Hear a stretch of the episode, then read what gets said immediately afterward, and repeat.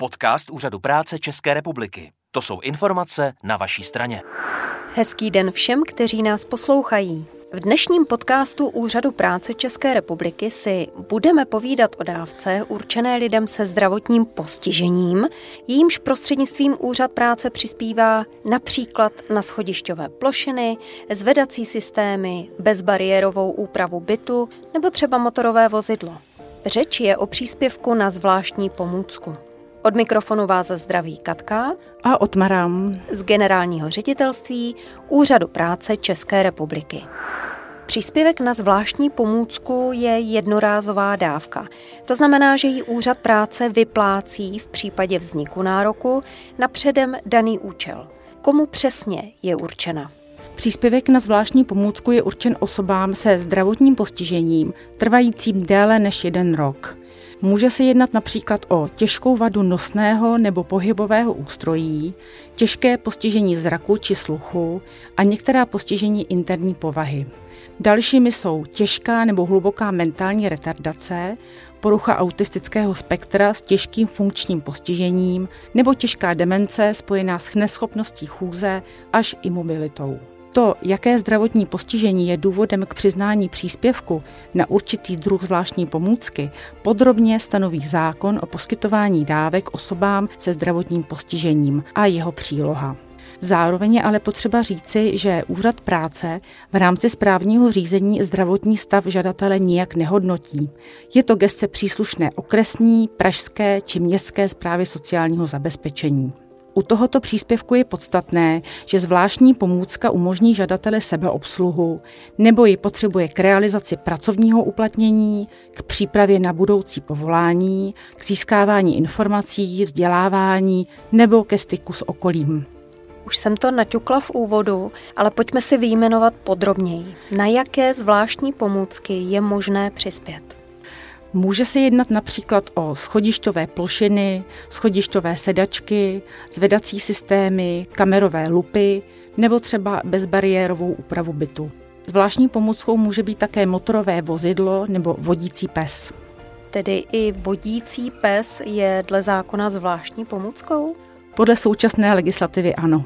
A jak je to v případě psů asistenčních? I na ně se vztahuje možnost získat příspěvek na zvláštní pomůcku? Ne, příspěvek na zvláštní pomůcku se týká pouze vodícího psa. Prováděcí vyhláška velice podrobně stanovuje dovednosti vodícího psa tak, aby mohl být považován za zvláštní pomůcku. A na co naopak Úřad práce tento příspěvek poskytnout nemůže?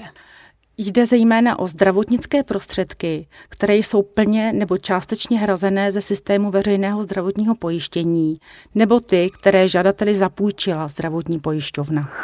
Jaké jsou podmínky pro vznik nároku na tuto dávku? V případě většiny pomůcek musí být žadatel starší jednoho roku.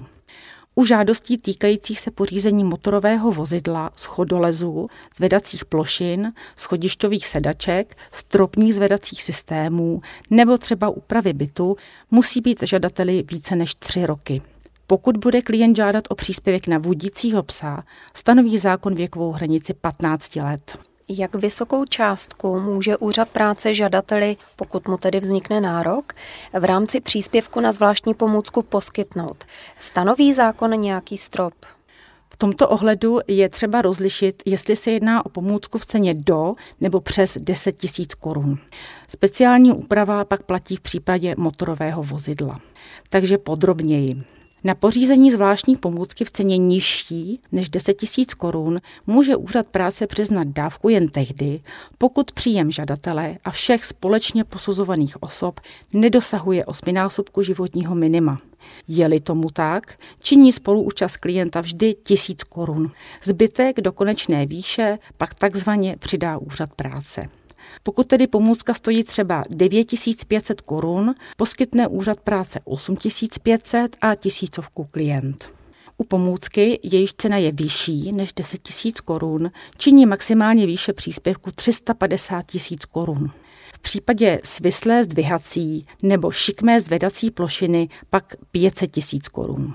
V tomto případě platí podmínka deset procent spoluúčasti žadatele z předpokládané nebo už zaplacené ceny zvláštní pomůcky. Jestliže dotyčný ale prokazatelně nemá tolik prostředků, aby byl schopen stanovenou částku uhradit, může požádat úřad práce o její snížení. Vždy se to tedy odvíjí od konkrétní situace klienta. Speciální úprava zákona umožňuje poskytnout také příspěvek na zakoupení motorového vozidla. Výše tohoto příspěvku závisí na příjmu žadatele, případně i společně posuzovaných osob. Maximální částka přiznané dávky může činit dvě stě tisíc korun. V této výši úřad práce příspěvek poskytuje vždy také tehdy, pokud je příjemcem nezletilá osoba, tedy dítě. Kde se o příspěvek na zvláštní pomůcku žádá a kdo žádost podává? Žádost se podává na kontaktní pracovišti úřadu práce podle místa trvalého pobytu žadatele. Vyplněný formulář podává osoba se zdravotním postižením. Pokud se jedná o nezletilé dítě, pak ji podává jeho zákonný zástupce nebo za klienta, který má omezenou svéprávnost, jeho opatrovník. Jakým způsobem je možné o dávku požádat a je nutné to udělat osobně? Je možné to udělat hned několika způsoby. Elektronicky přes identitu občana, tedy například přes bankovní identitu, e-občanku, mobilní klíč e-governmentu nebo třeba N I A I D. Další možností elektronického podání je přes datovou schránku nebo e-mail se zaručeným elektronickým podpisem. Řádně vyplněný formulář s vlastnoručním podpisem je možno také zaslat poštou nebo jej odevzdat osobně na podatelně příslušného kontaktního pracoviště úřadu práce. Je možné zaslat vyplněný formulář i obyčejným e-mailem? Ano, je, ale v takovém případě, pokud e-mail není podepsán zaručeným elektronickým podpisem, je nutné toto podání písemně nebo ústně potvrdit, a to do pěti dnů od odeslání e-mailu. Jinak řečeno, žadatel pak musí dojít osobně na dané pracoviště úřadu práce a tam podepsat nebo úředníkovi či úřednici ústně sdělit, že žádost touto cestou skutečně podal on. Přesně tak. Úřad práce si musí ověřit identitu žadatele, aby bylo zajištěno, že dávku úřad práce přizná v případě vzniku nároku té správné osobě. Na co by neměl žadatel zapomenout a co by měl k žádosti doložit? Určitě by měl uvést všechny osobní a další požadované údaje, dále kontakt, na kterém bude v případě potřeby k zastižení, pracoviště a kontaktní údaje na svého ošetřujícího lékaře, doplnit datum vyplnění žádosti a podepsat ji. Při prokazování totožnosti bude třeba doložit doklad totožnosti a u dítěte mladšího patnácti let rodný list. Jinak další doklady závisí také na typu pomůcky a podrobněji jsou popsány přímo ve formuláři žádosti. Jak je to s lékařskými zprávami? Ty se dokládají úřadu práce při podání žádosti nebo až následně v rámci posouzení zdravotního stavu České správy sociálního zabezpečení? Lékařské zprávy se k žádosti nepřikládají. Posudkový lékař okresní správy sociálního zabezpečení jednak vyzve ošetřujícího lékaře uvedeného žádosti k dodání podkladu k posouzení a jednak písemně sdělí žadateli, že i on může ve stanovené lhůtě dokládat lékařské zprávy. Takže lékařské zprávy jsou podstatné až ve fázi posuzování zdravotního stavu, kdy s nimi pracuje posudkový lékař. Jak probíhá v praxi posouzení žádosti?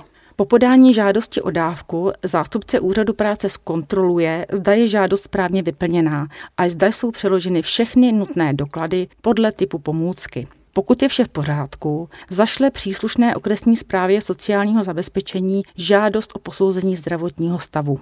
Posudkový lékař vychází při posouzení ze zpráv ošetřujícího lékaře žadatele a vypracovaný posudek pak zašle okresní správa sociálního zabezpečení úřadu práce, pro který je to jeden z podkladů pro rozhodnutí o přiznání dávky.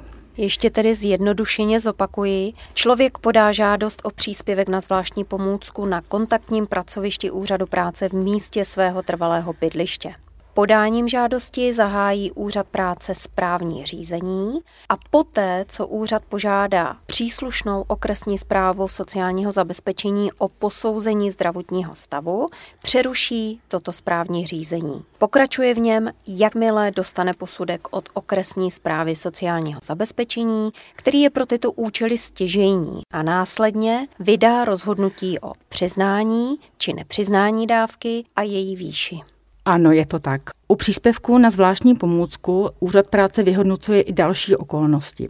Například zda jde o zvláštní pomůcku v základním provedení a splňuje podmínku nejmenší ekonomické náročnosti. Zda je u některých typů pomůcek doložen souhlas vlastníka nemovitostí, zda klient může pomůcku využívat, výše spoluúčasti a tak dále. Co když žadatel trvale žije v dětském domově, domově pro seniory nebo domě s pečovatelskou službou? I tehdy může žádat o příspěvek na zvláštní pomůcku? Ano, samozřejmě. Záleží pak na typu pomůcky a jejím využití v praxi. To je vždy předmětem posouzení každé konkrétní žádosti. Jak Úřad práce dávku vyplácí? Záleží na tom, jaký způsob výplaty si klient zvolí. Úřad práce ho může vyplatit buď převodem na platební účet, určený příjemcem příspěvku na zvláštní pomůcku, nebo poštovním poukazem. Co když bude v žádosti něco chybět nebo bude třeba ji opravit? Pokud bude třeba cokoliv doplnit nebo opravit, zaměstnanci Úřadu práce sami klienta skontaktují prostřednictvím telefonu, e-mailu, případně písemné výzvy. Proto je důležité reagovat na takové výzvy a poskytnout Úřadu práce a následně i okresní správě sociálního zabezpečení potřebnou součinnost. V případě, že vznikne nárok na příspěvek na zvláštní pomůcku, jaký je další postup? Tedy vyplatí Úřad práce peníze zpětně po doložení dokladu o zaplacení pomůcky nebo dopředu před jejím pořízením? Oba dva postupy jsou možné. Příspěvek na zvláštní pomůcku lze poskytnout na pomůcku, která byla zakoupena v průběhu dvanácti kalendářních měsíců před podáním žádosti, nebo je oprávněná osoba povinna příspěvek využít do tří měsíců od jeho vyplacení na zakoupení pomůcky. Nejčastěji lidé žádají o tuto dávku v souvislosti s rekonstrukcí bytu či pořízením nebo úpravou motorového vozidla. Jaké jsou podmínky pro získání příspěvku na zvláštní pomůcku právě v těchto případech? Pokud jde o úpravu bytu, je nutno upřesnit, že příspěvek se týká pouze stavebních prací spojených s uspůsobením koupelny a vé cé, a to včetně stavebních prací spojených s rozšířením dveří v rámci uspůsobení koupelny a vé cé. Jedná se o stavební práce a s nimi nezbytně související materiál na úpravu, nikoli však o obklady, podlahové krytiny nebo sanitu. Praxe je stejná jako v případě všech ostatních pomůcek. Proběhne správní řízení, jehož stěžejní částí je posouzení zdravotního stavu žadatele a posouzení, jestli právě konkrétní úprava zkvalitní jeho život. Pokud tomu tak je, pak může Úřad práce přiznat a vyplatit dávku. A platí to i pro pořízení či úpravu motorového vozidla. V průběhu správního řízení se vyhodnocuje, zda zdravotní postižení žadatele odpovídá některému ze zdravotních postižení odůvodňujících přiznání příspěvku na pořízení nebo i dodatečnou úpravu motorového vozidla, tedy například úpravu na ruční ovládání vozidla. Jen pokud tomu tak je a pokud žadatel současně splňuje i všechny další podmínky nároku, může Úřad práce příspěvek přiznat a vyplatit ve výše stanovené zákonem. Co když si člověk pořídí starší, už upravené vozidlo? Je třeba počítat v tomto případě s nějakými riziky? Při nákupu ojetého motorového vozidla s již provedenou úpravou pro potřeby osob se zdravotním postižením se kupující vystavuje několikanásobnému riziku. Vždy je pochopitelně rizikové samotné pořízení ojetého automobilu. Kupující též získává vozidlo za nevýhodnou cenu, neboť prodejce přeprodává upravená vozidla za účelem zisku. Příspěvek na pořízení motorového vozidla neobdrží osoba se zdravotním postižením automaticky, ale jen při splnění všech zákonných podmínek nároku, jak jsme již uvedli. Je nutné vzít v potaz také to, že oprávněná osoba je pak povinna vozidlo, na které získala příspěvek, využívat po dobu dalších sedmi let. Takže je určitě vhodnější pořizovat si nová auta s už potřebnou úpravou nebo si následně úpravu vozidla objednat a zohlednit tak své individuální postižení. Určitě je to vhodnější a bezpečnější postup. Pokud si žadatel nechá vozidlo upravit dodatečně, má jistotu, že úprava bude jemu šitá na míru a bude odpovídat jeho potřebám. Vraťme se ještě k rekonstrukci. Co vše se započítává do odůvodnitelných nákladů?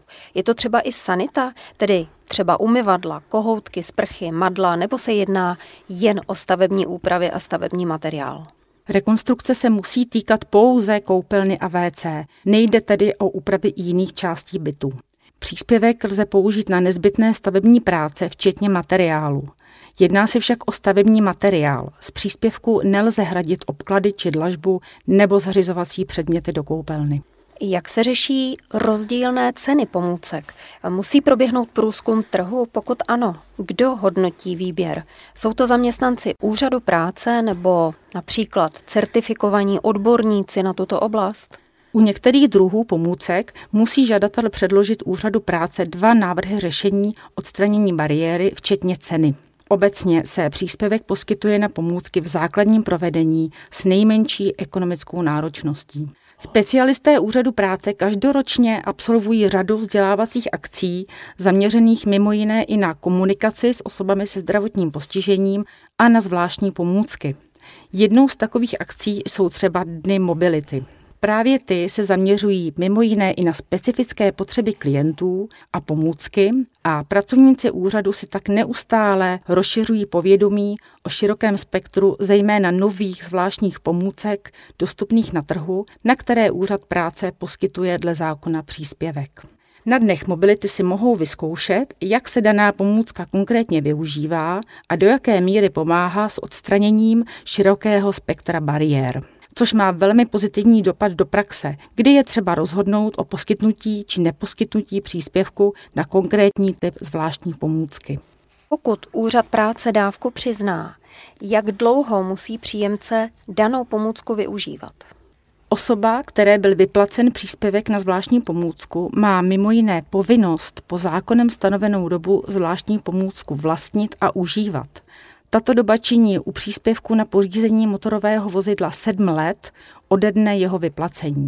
Pokud v této době osoba motorové vozidlo přestane vlastnit nebo užívat, je povinna vyplacený příspěvek nebo jeho poměrnou část vrátit. V případě dalších pomůcek se jedná o dobu pěti let. U vodících psů je to také pět let, pokud ale například pes onemocní a ztratí své dovednosti nebo zemře dříve a není to vina jeho majitele, vracení peněz nebude úřad práce vyžadovat. Předpokládám, že to bude platit i u dalších pomůcek, jako je třeba speciální notebook. Jde mi hlavně o případy, kdy majiteli se zdravotním postižením někdo pomůcku odcizí, zničí a podobně. Jaký je postup? Co musí klient doložit úřadu práce? Zákon stanovuje povinnost vrátit příspěvek nebo jeho poměrnou část v případech, kdy oprávněná osoba nepoužila příspěvek na zakoupení pomůcky nebo v daném časovém období přestala pomůcku využívat nebo pozbyla vlastnické právo k pomůcce. Povinnost vrátit příspěvek neplatí, pokud pomůcku nevyužívá v důsledku změny zdravotního stavu. Jinak případy nevyužívání pomůcky vždy řeší pracoviště úřadu práce individuálně s klientem. Tolik k příspěvku na zvláštní pomůcku. Komplexní informace, včetně informativního videa, jsou k dispozici jak na webu úřadu práce, tedy w w w tečka úřad práce tečka c z, tak i na sociálních sítích, jako je Facebook, Instagram a YouTube. A najdete nás též v aplikaci Spotify. V případě potřeby je možné obrátit se na call centrum úřadu práce prostřednictvím bezplatné linky osm set sedmdesát sedm devadesát devět nula nula nebo e-mailu callcentrum zavináč úřad práce tečka c z. My s Otmarou děkujeme za pozornost a těšíme se zase brzy naslyšenou při dalším podcastu. Tento pořad je hrazen z projektu Efektivní služby zaměstnanosti.